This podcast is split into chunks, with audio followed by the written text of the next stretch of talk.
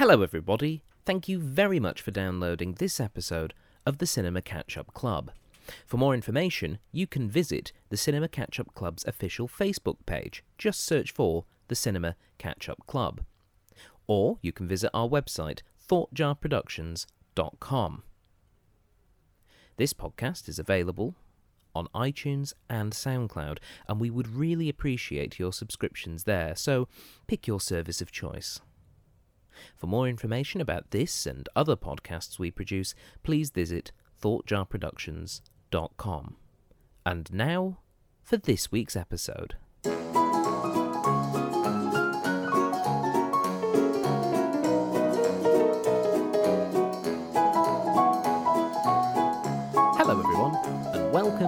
The Cinema Catch Up Club. My name is Stephen Platt. Thank you very much for downloading this week's episode.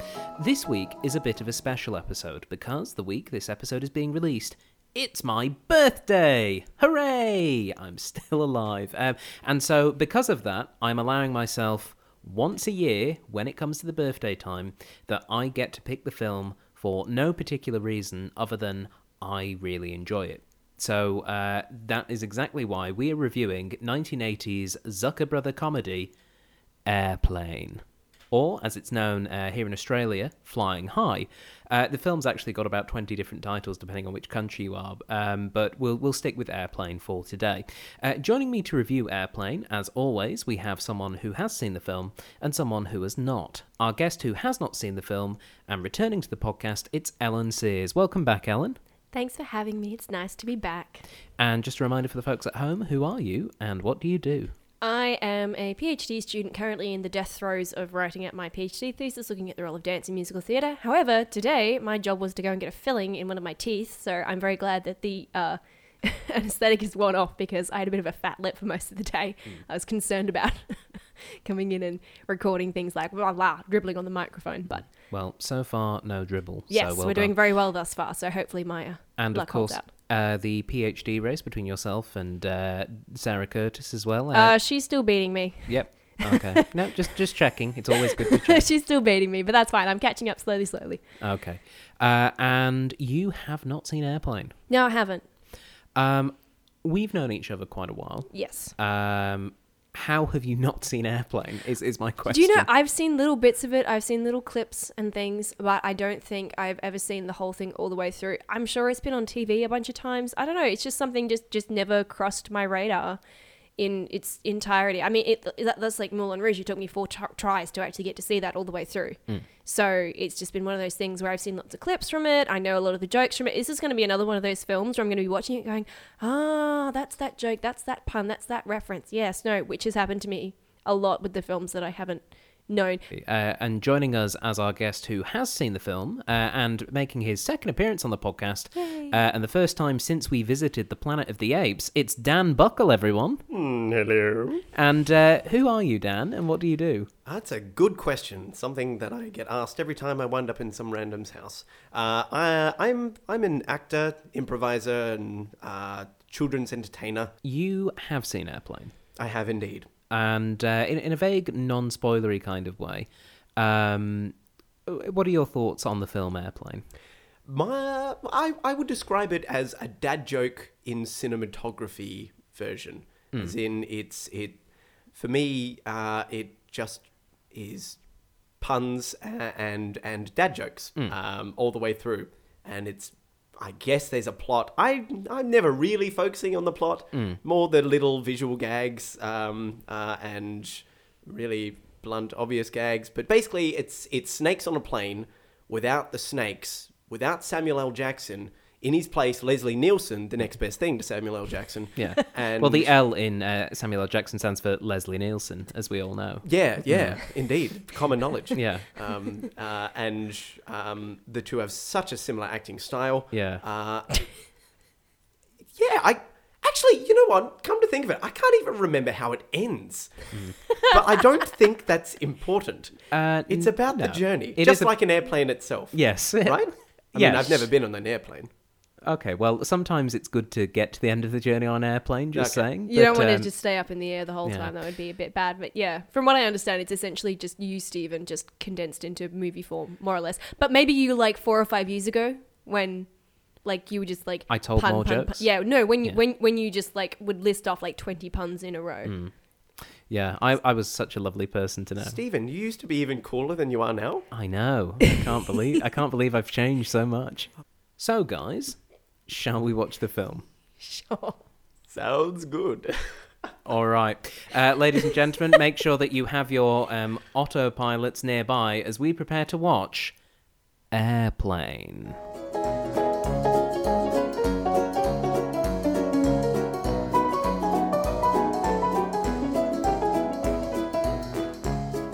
Okay, everybody, welcome back. We have just finished watching Airplane, and by we, I of course mean uh, Miss Ellin Sears Hello. and Mr. Daniel Buckle. Hello. So, uh, we should probably start with you, Ellin. Mm-hmm. What did you think of Airplane? Yeah, it was all right.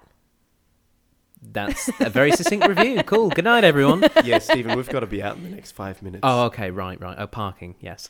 Um, yeah, so it was okay. It was all right. Yeah, it was okay. I wouldn't say that it's something that I would be like, oh my god, like, this is the greatest thing I've ever seen, sort of thing. But yeah, it was all right. Cool. I, I, feel like for me, like obviously it's it's it's a pun every other second, more or less. Yes. If not, you know, several puns every other second. I don't know. It's at certain points I was like, I don't know where to look. I don't know if I should be listening to what's going on or I should be looking in the background. I feel like it's something I need to watch again. well, I'm happy to watch it again. yeah, I'm sure you are. I'm sure you are. Mm. But yeah, there was a lot of stuff as I suspected that has been kind of um I'm thinking of the word dissolved, but it's not dissolved. Uh, disseminated. No, uh sort sort of Mm. Um, spread. something like that. It's, Uh, it's essentially it's essentially it's, it's made its way into like the pop culture idiom. There's a sentence that's better than that, but my brain can't think of it right now. Um, yeah, so there was a lot of bits where I was like, oh yeah, I've seen this bit, or I've seen this bit parodied in something else, or whatever. Mm. So yeah, most of it was just spent doing that. To be honest, there Okay. w- there were a few genuinely laugh out loud funny bits, but like the thing is, is that I can't remember them off the top of my head. Mm. Most of them, apart from who was the um, oh my god, what was his name? The character's name, Johnny, the guy who unplugged the dick. The thing? Yes, yes, Johnny. Uh, Yeah. Played by um, uh, Stephen Stucker. I think I think he might have been my favorite. That's. To be honest, that that was my my uh, my suspicion coming into this film was that you would probably identify with Johnny the best, and we Yeah. will we will get on to him uh, because he's It's just me. fabulous. It's Yeah, just me. It's he- like the stuff I would do if somebody said, just like hang around in the background of this film and just like mess stuff up. Hmm. That's the kind of stuff that I would do, but with possibly more singing. Possibly. Although he did sing a bit. Yes, he Uh, Daniel, uh, rewatching this film for the first time in, I imagine, several years. Uh, about sh- about two years. About I two think. years. Okay. But, Um, but I was drunk last time. ah, okay. So that only half counts. Yes. Um, Were you playing the drinking game? No, no, no. there should wasn't. be a drinking game for this. I I imagine there is. I, surely. I feel like there's probably a few of them And floating out there on Don't the call me internet. surely. but if you, Yeah. but if you have a drinking problem, obviously you can't partake. In the no, drinking game. absolutely, because you'd just be throwing shots of whiskey into your eyes. On that particular note, Yes. um, I, I was just saying before we started recording that I, I'd forgotten how many of the, the sort of like in jokes and repetitive gags that I have with friends and family come from that film. Mm. The drinking problem one, I totally did not remember it came from there, and it's a joke that I make a lot. Mm. Say, sorry, I've got a drinking problem. Spill it on self. Hilarity ensues. Yeah. and I will now feel shame at having plagiarized that for so long. As Well- long as you weren't like trying to say, no, this is my gag. Yeah. I may have done that. Oh no. Yeah, I may, I may have. Well, Oh, that's It- all right. But well, I if- think the Zuckers would be okay with that. Not in a, not in a legal sense, just in a uh, that they've inspired an entire generation. Well, Um, they A say few there's, a ge- a few there's a generations. Zucker born every minute. so. thank you. a few generations, really. Well, yes, I mean the Because film yeah, 1980, so it's 37. Yeah, it's it's 37 years old at this point. Um, just just I, I took a few notes, um, which I actually forgot to do until quite a bit into the film, just because I I really enjoy this film. Um, it's uh, tremendously good fun. Uh, we start with um, a, a very topical reference at the time to Jaws, with the uh, the the top of the plane going through the clouds. mm. and then "Whoa," and coming right out of it. Mm, yes, uh, and- Lots of very topical kind of um, things like that from films from the late seventies. Though they had Saturday Night Fever. Mm. They had. I'm trying to think of other ones off the top of my head. Um, well, I mean, um, the, the the film itself is um is a is a reference to a lot of those disaster films that were Yep. popular in the 50s and the 60s, and specifically is a parody of a little known film called Zero Hour. Uh, which was released in 1957. Uh, it was a film that actually had a main character named Ted Stryker, uh, same, same as this film, and uh, had such famous, not meant to be funny lines like, We need to find someone who can not only fly this plane but didn't have fish for dinner. So they essentially remade that film but as a comedy. And I think the really great thing that the Zuckers and um, Abrahams, the three directors, did was that they got wonderful. Like straight actors. This is a film full of um, s- straight men comedians, essentially. Because obviously you've got Leslie Nielsen uh, performing in his first comedy. This is his first ever comedy. Um, you've got Lloyd Bridges as McCroskey, um, who's fantastic. You've got Peter Graves as Captain Oveur. Just all these really like straight laced, stone faced, serious looking men in yeah. ties and white shirts. yeah, but but saying just the most ridiculous, silly things with a straight face, and it's just such a lovely balance. Yeah, that is actually why I I, I disagreed. Uh, I know we're going to get to that in a bit, but I disagreed on on some of your favorite characters. Apparently, I didn't like Johnny um, at all. In fact, uh, I don't know whether I'd I'd blocked his memory out from before when I watched it, but I I actively disliked him. I Really? thought I thought he was offensive to the tone of the film because of that thing. He was always playing it for gags, as opposed to the others who were just playing it absolutely to the hilt. It's And- interesting you say that annoyed because Johnny is um, as a character is, is only in the last third of the film really, um, and he's just sort of peppered in at points, uh, almost almost almost showing, I suppose, the absurdity of this of this world, which is supposed to be very serious, but you've got all sorts of visual gags like. Oh, the shit's really going to hit the fan, and then we see some poo Yep. hit the fan. You know that kind of That, that was subtly done. Yeah. yeah, uh, and you know things like watermelons just dropping from the sky, or um, Captain Oveur's wife being in uh, a bed with with a horse. You know, just just things like that, where it's just um, absolutely ridiculous. Um, I want to know how that was very clever how they did that. But also as well, I love the the shot that they were like, we're just gonna have a vulture just perched on his shoulder for one Yeah. shot, and then that, how much like, and then they had the fish as well. They and had the a lot elephant. Of, yeah, yeah, Yeah, there's a lot of animals in this film. a film. lot of animals in this film. And what I love is that they were just treated. Of course, eh, the vulture was just there. It wasn't even referenced. The uh, the Yeah. horse was dealt with absolutely seriously, uh, and it even provided some nice serious acting. Where, Yeah. where were they supposed to be when they were with the elephant? Were they meant to be in Africa somewhere or? Uh, they were in Drambuie. Uh, is where they yeah, said they which is a type of alcohol. Yeah, yeah. Um, I, they never specified. Uh, it's Because obvi- yeah, the way they were framing it was, oh, this is like meant to be somewhere in you know, Vietnam or somewhere like that. yeah, or like maybe Africa, but it was it was an Asian elephant. So Yeah, it was. A, I totally picked up on that as well. did you? No, no, you know how you know if it's an Asian elephant or an African elephant.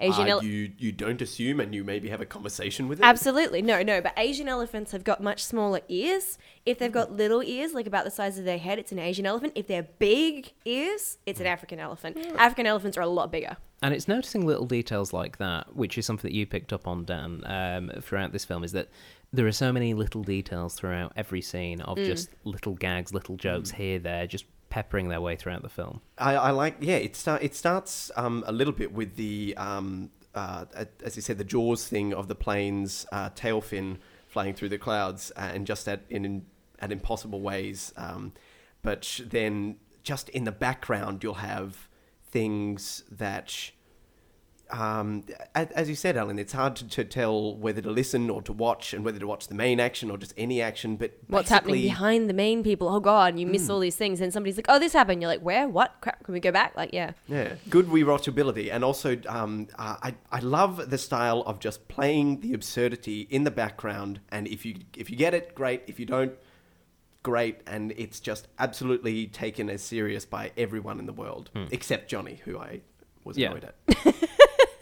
Smoking or non-smoking? Smoking, please. Tickets on fire. and then when he gets on the plane, the ticket is still. Yeah. Ticket's still on fire. Yes, Right. yeah. Yes. Good follow through for the jokes. Yeah, Exactly. Um, what I like about this film, um, well, one of the things I like is that they have a they have a very bad but sort of just very dramatic love story at the center of it between um, Yeah. Stryker and well, you have Elaine. to. You have to have Um, the love story. But I really like the way that Robert Hays and Julie Hagerty played those roles as Ted, Mm. Ted and Elaine. And this was Julie Hagerty's first film, I believe. This was her debut. She's beautifully earnest. It's yeah, lovely. and y- you know they play up to those roles perfectly, even in the um, "From Here to Eternity" bit where they're getting washed around in the waves. Yeah, perfect. Yeah. So good. Yeah, And then um, the fish yeah, and there's just, just a by their head catfish. and just Again, more animals. Yeah, yeah.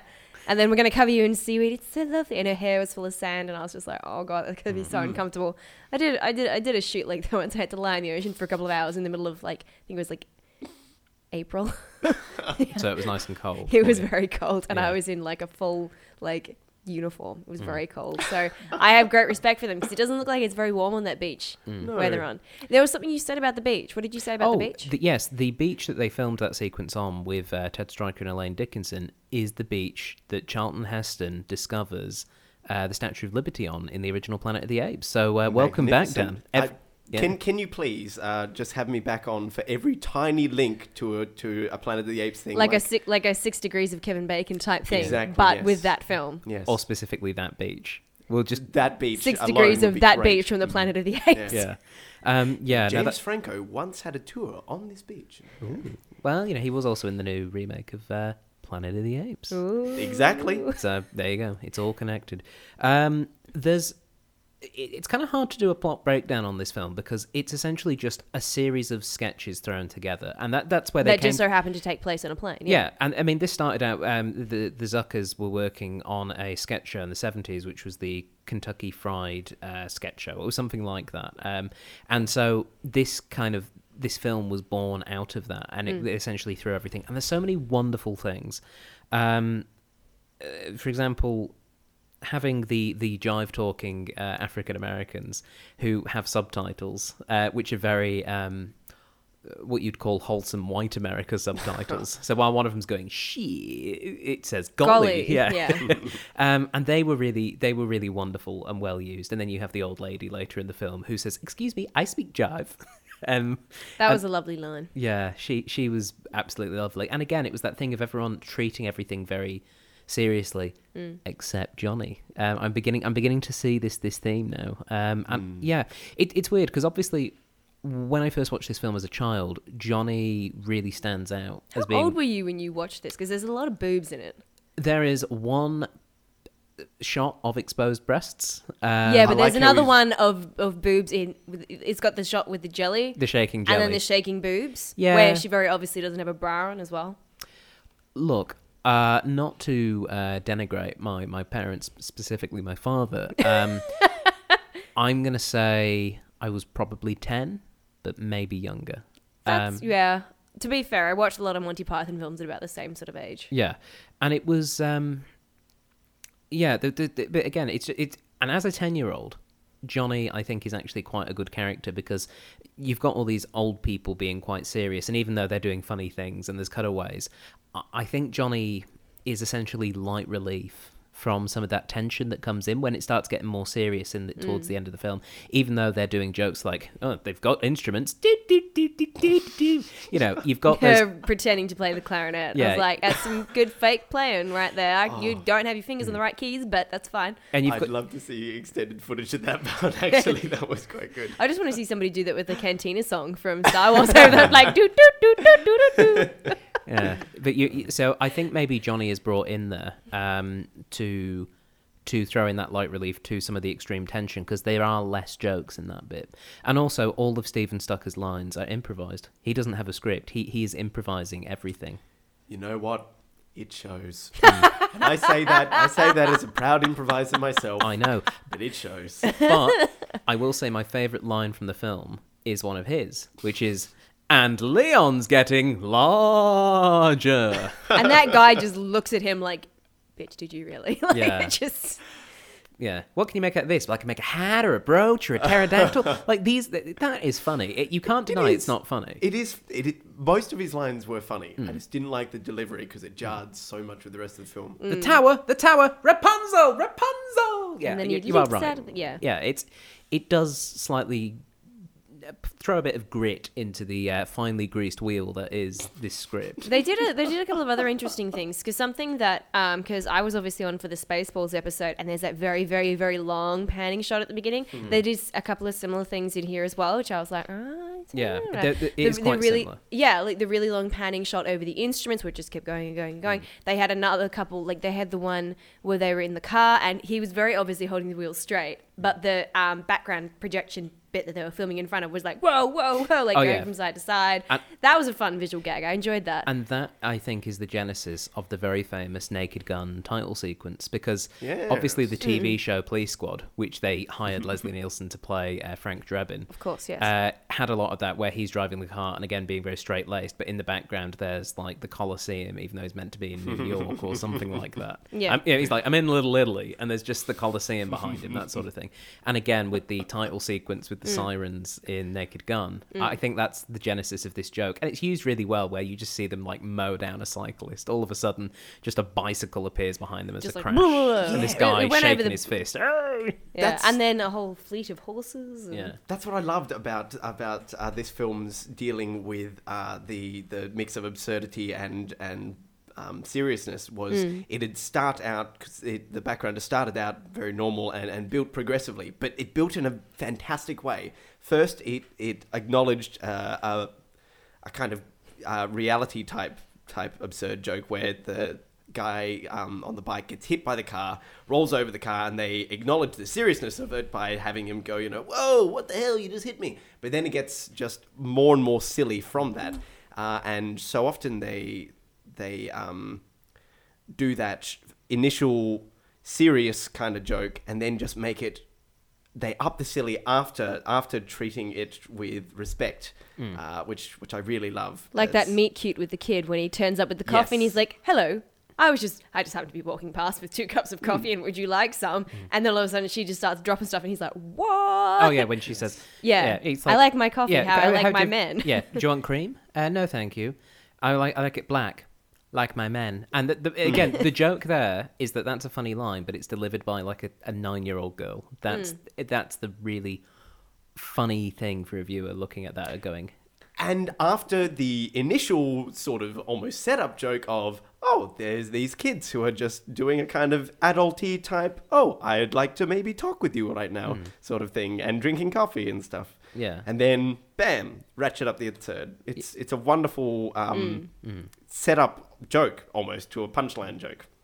Um, I just before we move on too far, uh, having Kareem Abdul-Jabbar in this film as Roger Murdock um, was, was really fun. funny. Yeah, really, really good use of him and pretty good acting as well. Like when he grabs Jimmy and saying, "Look, you don't know what it's like to be a professional basketballer," um, was absolutely wonderful. Um, just, just absolutely fantastic. Even and uh, it, it, it's it's really refreshing. Even though this film is almost forty years old, it is refreshing to see someone who works in like a professional athlete capacity willing to take the mick out of themselves. Yeah. I, I think people do really appreciate that. It's a bit like um, Australia's first ever uh, Winter uh, Olympic gold medal winner, Steve Bradbury. Um, Oh, that guy Yeah. who won because all the other everybody ice else fell skaters over. fell over on, yeah. the last, on the last lap, and so he just skated through. And he Uh, was like, "Woo!" But the thing is, is that he only got through to it because in the preliminaries, everybody fell over Yeah. and like it was like a complete accident. So he ended up like winning Yeah. at the Olympics But- on a technicality because everybody else just fell over.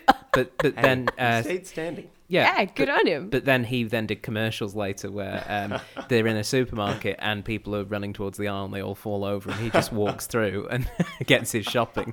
So you know, I, I appreciate that, and I, I think um, Kareem Abdul-Jabbar was absolutely fantastic in this, and particularly good, did really well with the jokes of the.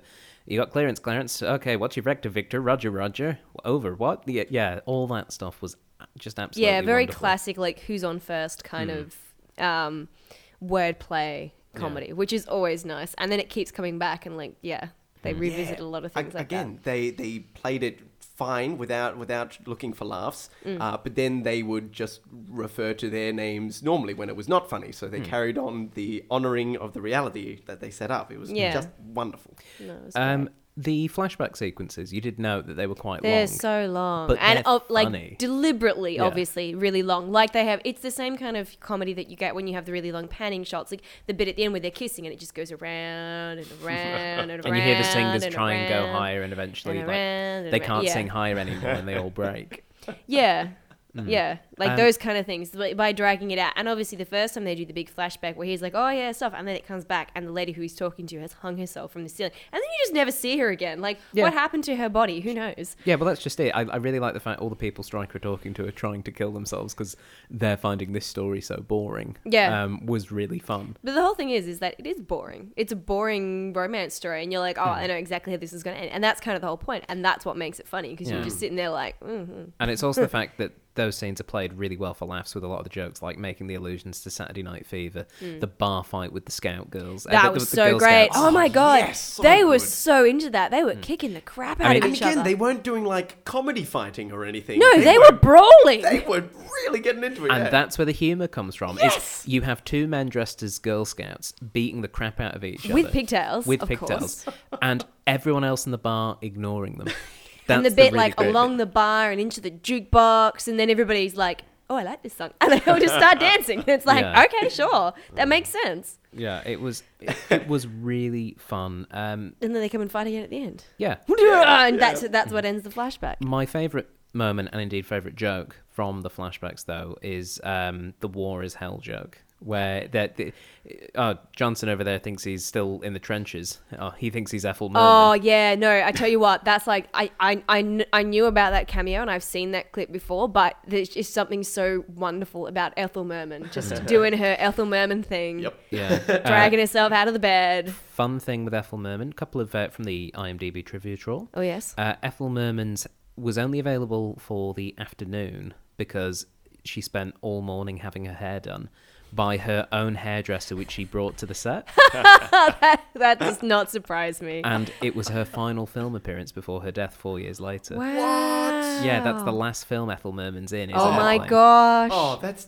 that's not right. I, and I, it was a really good cameo. Well, that's but- just it. oh. Do you know what though? Like that's th- sh- so extra. That's just so That's- Ethel, yeah. isn't it? Would, would, would, Yes, wouldn't you- yeah. if you were Ethel Merman and you'd done all these other films and were really famous for all this other stuff? Like, wouldn't you want to go out on something totally mad Hmm. like that?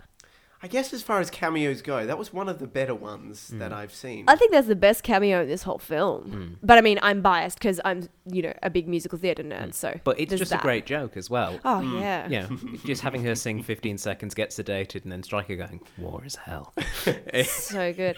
And the guy who just had his leg wrapped around his head Oh yeah, in that for, bit, posing for the painting. just oh yeah, no worries. I'm just gonna just whip my leg up behind my ear. Yeah, like, really good seeding of a visual joke with this absurd Yeah. painting, and then there's a model for the exact painting. Again, just really, really well set up, and I, it's it's just one of those things that because it's essentially a sketch film, it's it's a collection Yeah. of sketches. Yeah. It could be quite easy for this to be a bit of an a, a bit of a nothing film. Mm. If mm. the but for me, for me at the very least, I don't know about you guys. I would say ninety percent or more of those sketches land and land like a proper In, yeah. humorous laugh. Um, like sometimes it's just like a, and sometimes it's genuinely you you can't contain it, even though you've seen. In my case, I've seen this film quite a lot. I I think they just do a really wonderful job. I think the thing with it as well is that because there's so much crammed into the movie, it just keeps barreling on. So, you know, you don't, you almost don't want to stop because you're going to miss out on the next joke and then, you know, miss out on the next laugh sort of thing. But you don't, you don't really get a chance to stop. And if there is something that doesn't quite land with you, like two seconds later, there's something that's going to make you mm. laugh. And I think that is a strength for this film mm. in that it's just you, you're always going for the next laugh again, again, again. Mm. It's just always moving and moving and moving and moving and moving. Yeah. Um, one of the things which I, I, suppose isn't as funny uh, was the was the autopilot. Otto. for me. Autopilot. Yeah, Otto, the autopilot. It's oh, I only just got that pun. Autopilot. Yeah. Yeah. That's As great. soon as it came up with his name on the credits, I was like, uh huh, yep, gotcha. Yeah. I was like, okay, cool. Well, that's probably an in joke. But no, it was a, a pun. And who It's- would have thunk a pun in airplane? It's Hmm. it's it's it's a wordplay. Yeah, no, I got it straight away. But also, like, I've got I've gotten a lot better at reading puns because I spent a lot of time with this guy in the last couple of years. Um, but yeah, uh, it, for me, it, it it, again, it's it's a fun joke having like a, an inflatable pilot that turns up, but And the really awkward eye at the end where I was like, the did they break it? And then I was like, oh no, it's going to wink. There we go. yeah. Radio. But for me, those jokes fell um, a, a, a little flat this time. I, I, I don't know if that's just because I, I maybe don't find inflatable people as funny. I don't know. Uh, It's a very niche comedy area. Uh, sometimes it'll float, And the- sometimes not. mm. Well, yeah, and Uh, the whole, you know, having her um, the inflatable thing at his belt buckle, and then um, the doctor comes in and kind of just goes, "Oh, I'm just gonna leave you to this," and just leaves again, like that kind of thing. I think if you were making this film now, there's a lot of stuff that wouldn't be put in. Much the same with a lot of sure. Yeah, much much the same with a lot of comedy from this kind of time period, from like the seventies in particular, like the seventies le- leading into the eighties. There's a lot of stuff that if you were gonna make it today, it just you just, it just wouldn't. You probably wouldn't Yeah. have the Air Israel playing with the uh, like traditional uh, beard and uh, rabbi scarf and things like that. No. Yeah. Unless it was a Mel Brooks movie, maybe. That's true. But even then, I think Yeah. Mel. Well, he doesn't really make movies anymore. But even No. then, I know. I know. It's so sad. I know. Still working on musicals though. I know it's Still so kicking. brilliant. Um, but yeah, it's um, yeah. I, I, there, there are a few jokes which are like, okay, you wouldn't. These maybe wouldn't happen. Um, but And I mean, even things like you know having the woman run past when everything's going crazy in the plane, and it's like, and a woman runs past without her top on, and you know, like things like that. People would get up in arms about that now. I think I. It's very much a product of its time. I also yeah. think maybe that that's not so much a um, a people get up in arms thing about it, although, Mm. although people probably potentially would. Oh, they would. I, I think it's also the fact that um, seeing a pair of breasts on the cinematic screen is is less, Yeah. uh, forgive the word, titillating than it used to be. Um, be, be- well, because because it's more acceptable now. in- oh yeah. Well, respects. well, in a in a Game of Thrones world where we're used to seeing like hardcore sex scenes and nudity and torture and things on. Yeah. on you know TV. Where- yeah. Whereas the, whereas in this film, I think it it does actually work in just like There's a certain, thing. dis, dis, despite the fact that it's like, oh, you know, oh look, this woman is, is topless, or you know, jiggly boobs, or all those kind of things. There's there's also there's kind of an aura of almost like innocence around it in a sense. Yeah, it's it's a little bit. Um, it, it, it does fit, it does have that slight Youthful that- naivety, I yeah, don't know. youthful naivety. It's very much for a younger audience. Yeah. It's you know the same uh, the same reason I think that people enjoy the Monty Python films. There, Yes. there is an absurdity to Mm. to what is happening, although it's a very different comedic style. Same with a lot of what Mel Brooks does. There is like Yes. there is an absurdity which is quite funny. But what Airplane I think does really well is plays to the seriousness of those disaster films. Yeah. Um, Whereas I think Monty Python is a lot of the time very silly Hmm. because you've got. Well, i mean, uh, thinking about uh, Monty Python and the Holy Grail, which we looked at uh, quite a while ago for the podcast, um, you know, you've basically got Arthur, who's like the only straight character, um, and Played by the gayest man. of course, um, and all the others are very silly in some capacity or other. I mean, maybe you know, at times Lancelot is a bit more of a straight man, which also is funny But because he's- in the musical he's he's a gay character. he's a gay character, so Yeah. it's like, but isn't that an interesting kind of like, yeah, interesting dichotomy? It's fun. Uh, do we have a favourite joke from this film? Starting with you, Dan. Is there a particular joke which stands out for you? Um, oh, there are there are quite a few really good ones, but um, uh, for myself, um, I really liked the oh, I picked a bad time to quit drinking. Oh, I picked a bad time to quit cigarettes. Oh, I picked a bad time to quit methamphetamines. I I adore the. All of the jokes, in fact, Sniffing which glue. become running gags, mm. which Yeah. start as ones which you could just easily have as a throwaway one-off gag because it fits Mm. the world and fits the mm. style so well. And it's like, oh, ha, ha, ha, yeah, funny.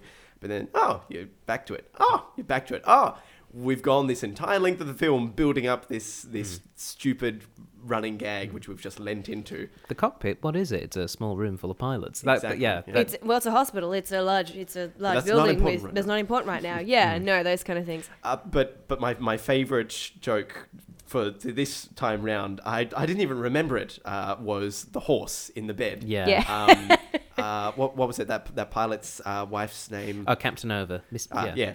Yeah, Captain Oveur's uh, wife um, waking up and uh, the horse's head not only being in the bed but attached to a live horse uh, who was clearly an actual horse under the covers lying next to her, and just the sheer difficulty of getting that shot for that two seconds of dumb, stupid gag.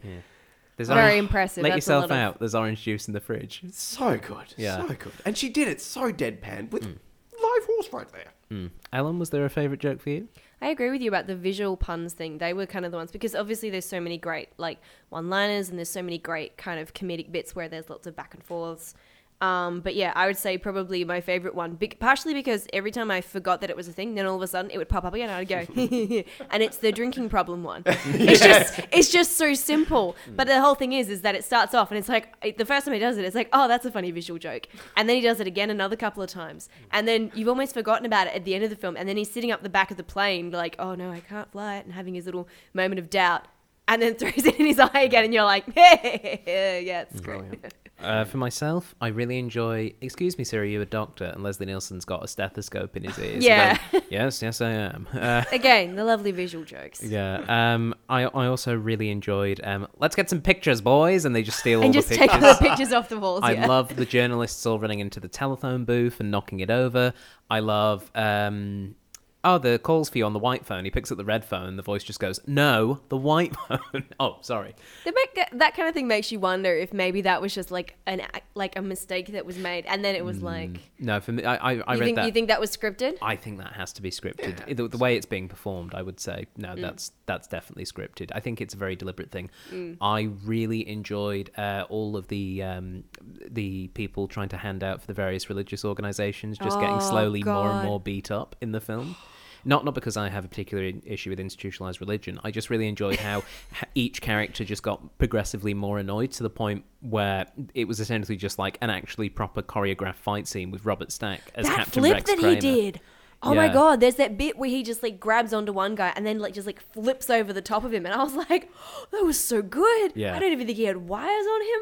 Holy crap. Mm. It was so, it was a really good fight. There was some really good fight choreography in this, you know. I'm quite impressed. Yeah, and I th- again, I think it helps those jokes land as well because it's Oh, it- yeah. it's just you know it's that physical action. Well, he which can't is stay up funny. in the air the whole time. Mm. No. Uh, yeah, pretty much. I was going Um, to say something about punchlines, but that was good. Yeah. Yeah. uh, crash positions, wonderful joke. Ah, The same yes. crash- Yeah. yeah. Um, the woman who's panicking, and you have all the people lining up just to shake her and start slapping her, and then some of them have got weapons. Um, the nun reading boy's life and the boy Oh. reading nun's life. The magazine gags were so great. Yeah. What was the what, what was the magazine at the beginning that I saw? what, the- Do- the dom- porno dom- mags? dominant weekly. There was Dominant Women. Dominant woman. That's the and one. then there was modern sperm, Modern which is the Sperm. one he picks up. Yeah. oh um, my word. Although the the one joke that I really want to touch on, and it leads into our uh, trivia section quite nicely, is at the beginning of the film, uh, you have um, the tannoy announcements at the airport where it's like the white zone is for loading and unloading only. No, the red zone is for loading and unloading only, and it's the man and the woman's voice. Um, and then they start arguing about the fact that she's pregnant and he wants her to have an abortion because they can't afford to keep the kid like this argument just keeps happening at the start of the film. Um, for that argument, the producers hired the same voice artists who made the real world announcements at Los Angeles International Airport. Oh, Oh, yes. that's so great. And even better, they were a married couple in real life. So Oh. they actually were a couple. Oh, I'm sorry. Another visual joke that I just have to mention, and Yeah. I think I think you mentioned it as well as we were watching it, is the bit where they're talking about the baggage claim, and it's the people coming out onto the baggage claim thing. That is so good. I was like, and you, I think you said something about, yeah, that would be much more, that would be a much more fun way to get the bags, and I was like. Yeah, I, I could dig that. And it's just people like reading newspapers, just coming down the chute and falling onto things. And that one guy who's like, "Everybody's falling on me." Like, what? Yeah, the, the the reality is on it. Not only are they going, yeah, this is normal, but when someone crashes onto them, it's like, oh, stop crashing onto me. Oh, it's great Yeah. absurdity and realism. Right so there. good.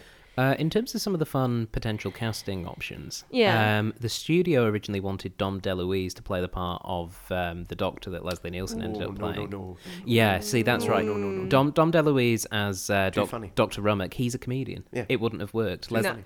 Yeah, the, the Zuckers and Jim Abrahams were like, no, we, we want serious actors. We want Robert Stack. We want uh, Leslie Nielsen. Um, and yeah, having Leslie Nielsen in there was fantastic and essentially gave him a second career because obviously he does Frank Drebin. He ends up in some of the scary movies later on. Yeah, That's well, right. let's not disparage him so right after pro- uh, complimenting him. Well, he still did a good part. It- it- Oh, no, you're right. You're yeah, right. the films were bad. He was okay. Yeah, you're right. Um, yeah, no, it was it was fun. Um, The picture of the boy in the spinning newspaper with the headline "Boy trapped in refrigerator eats own foot" um, is Billy Koch, who is the grandson of the producer Howard W. Koch. Um, he asked his grandson um, to just give him a picture of himself, so he got him his second grade picture um, from school and put it in the film without telling him. So So he would have been like, "Oh my god, that's me." yeah.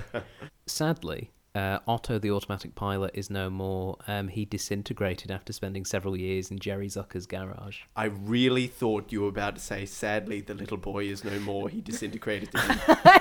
yeah, I Oh. thought that's where you were going as well. Ah, no, sorry. No, it's just the No, I'm- autopilot blow up doll. That's I'm, fine. I'm glad that that's that's what happened. Yeah. Yeah. Um, David Letterman was originally considered for the role of Ted Stryker. Oh, that's again. No. Oh, nah, still no. Well, when he w- while the uh, the directors liked his reading, Letterman himself was visibly uncomfortable at the idea of formally acting, and was very relieved when they didn't offer him the part. Um, so yeah, they did actually show a clip of his audition on his talk show years later, and he was very Wow. embarrassed. He he knew he wasn't a great actor. They just liked him because obviously he was more of a stand up at the time. Yeah. Uh, but obviously it uh, it didn't work out. Um, the woman applying the makeup to her face during the um, yeah, and then the the green scene, bits yeah. and the like. another great visual joke that is uh, David and Jerry Zucker's mother, Charlotte. So Ah. yeah, And then when she gets off the plane, the continuity is still perfect. Yeah. Yeah. Makeup. I was so impressed with that. Yeah. Yeah. Yes. Again. Continuity. Stupid film. Continuity paid attention to. Really Wonderful. good, really good continuity. Apart Now- from stuff that just you know appeared and disappeared, but you know that was part. They, they were gags, so it was fine. now yes. my big bit of trivia that I really wanted to get to, um, to do with potential castings. Okay. Okay, according to this actor, he turned down the role of Dr. Rumack and described it as a big mistake in his autobiography. Okay. This actor was Christopher Lee. Oh my god! I was going to guess John Lithgow. Yeah. Oh, Christopher Lee could have been, yes, I'm a doctor. I am a doctor. Oh my Yes. gosh. Oh, that would have been so would. excellent. And of course, Christopher Lee's like, oh, I wish I'd done this film. Hmm. He's just- Fly me a plane worthy of Mordor. no, man. So, yes. What an excellent human being. Hmm. Terrifying. Hmm. Terrifying. This is What would- would you would you think he'd do a good job in this? Because he certainly has the has the chops. I think I think he would have played it really interesting. And I mean, if you're thinking about like Christopher Lee in 1980 as well, He did some comedies. Yeah. And, uh, let's But as not well, talk but- about Wicker Man. but as well, I feel like he would be able to play that real straight man kind of thing and be and have that kind of gravitas behind him. It would be great. So, let's score the film. Uh, we'll start with you, Ellin, because this was your first time watching it. Now, uh, of course, we know scores are objective and don't ultimately mean anything, but we do it anyway. So, what would you give Airplane out of 10? Oh, maybe five autopilots out of ten. Ooh, you hurt me. You hurt me with that. I'm sorry. I am sorry. I know. But this is another one of those films where I feel like if I'd seen it as a kid, Hmm. I would have like that kind of nostalgia thing Hmm. with it. But because I don't have that, I'm looking at it objectively, um, like from where I am now, Hmm. and going, yeah, it's funny. I probably would have enjoyed it a lot more as a kid. I enjoyed it now, but I feel like I would have enjoyed it more back then. So That's okay. Yeah. You, you are in, perfectly entitled to your opinion and your score. But Uh, also, I hate you, and I'm never talking to you. No, again. no, no. I honestly, I, I perfectly agree. I think if I was looking at this without my uh, Nostalgia goggles. my Zucker tinted glasses, um, I would almost certainly look at this as being maybe a uh, like a six or a seven out of ten. That's not the score I'm giving it though. Uh, Dan, what score would you give it? Well, uh, actually, actually, I liked it better than than I remembered. Um, they've picked a few references film-wise to, to mock that have turned out to be either either cult remembered icons or, or just classic films that, that people remember. So it's not as dated as I had feared. Um, some of the quasi-sexist, quasi-racist sort of overtones of Oh it. no, l- I uh, would say it's definitely sexist and racist in, in parts. Yeah. Yeah, but uh, I feel like a lot of of it worked. I say in a confident tone, um, because of the rest of the style of the film, how they Yes. they lent so far into absurdity and so far into the honoring the the reality at the same time, and they ne- they didn't really make fun of anyone except women, and It's only Oh. half the population. Yeah, Dan. It's okay. The well, thing is, is that yeah, like the whole thing is, is that they were making fun of lots of different people. Everybody was getting fun made of them. Yeah, I don't think this was particularly a film where they sat out to be like, well, this is a film where we're just going to denigrate women the whole time. I, I think it was. It's the late seventies, early yeah, 80s. to quote Grandpa Simpson, it was the style at the time. yeah, Yeah. yeah, But I, I don't know. I, I feel I feel like um it's a product of its time. like a lot of the products of those times can not go very well. Um, Yeah, and you I'm- go, oh, it's a product of its time, as in, oh, let's stop talking about that. Yeah. But uh, but I feel like this one almost almost didn't do that because of the um, the commitment to the style of the humor. Uh, it it still did, but but I feel it was it was better handled. Um, so because of its uh, awesome style uh, and commitment to to both absurdity and reality simultaneously, I'm giving it seven out of ten autopilots. Nice. Okay. Um, it's basically my favorite comedy. Um, so I'm not going to judge it fairly at all. There Of are course you're not. there are certainly flaws in this It's film. your birthday episode. You can judge it however the hell you want. Thank you. Um, it- but okay, uh, objectively, it's 88 minutes. It's a tight film. They get in, they do a load of gags, they get out. I, I really appreciate that it doesn't overstay its welcome. At least for me, it didn't. Um, I absolutely love all the acting. It's a lot of people having a good time, but not looking like they're very serious and believing the reality of the world. Yes, some of the jokes fall a bit flat. Yes, some of them are dated with time. Uh, maybe there it could have been maybe shot slightly better, but I mean, this was you know the Zucker's first proper film. Um, I just really, really, really like this film. Um, so uh, I, I'm gonna have to give it nine. Uh, ever increasing in size Leons out of ten. uh, in fact, no, nine and a half. It, this is a nine and a half out of ten film for me. So wow. I would have given it an eight if Johnny hadn't been there. yeah. Damn it, Johnny, ruining it for everybody. But Dan, Leon's getting larger. And there's a sale at Penney's. Nope, stone face, folks at home. He is he is not I, laughing. I believe that translates over the microphone. It certainly does.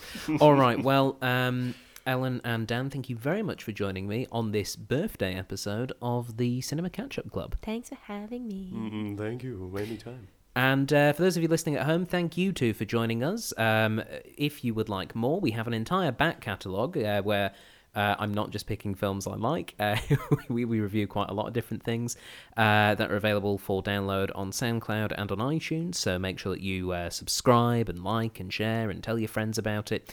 Uh, and of course, if you've got suggestions for films that you'd like us to review, you can leave them at our Facebook page. Just search for the Cinema Catch Up Club in Facebook.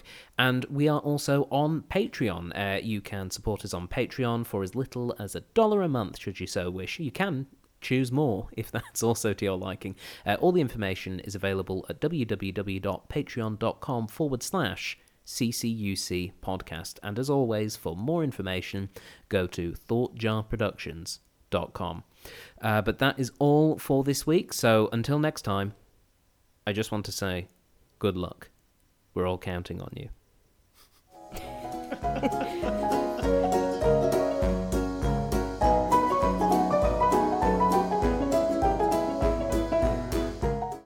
I just want to say good luck. We're all counting on you.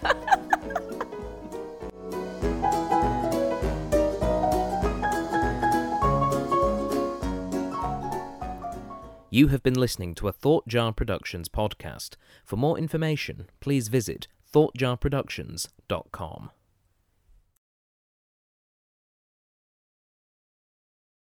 I just want to say good luck.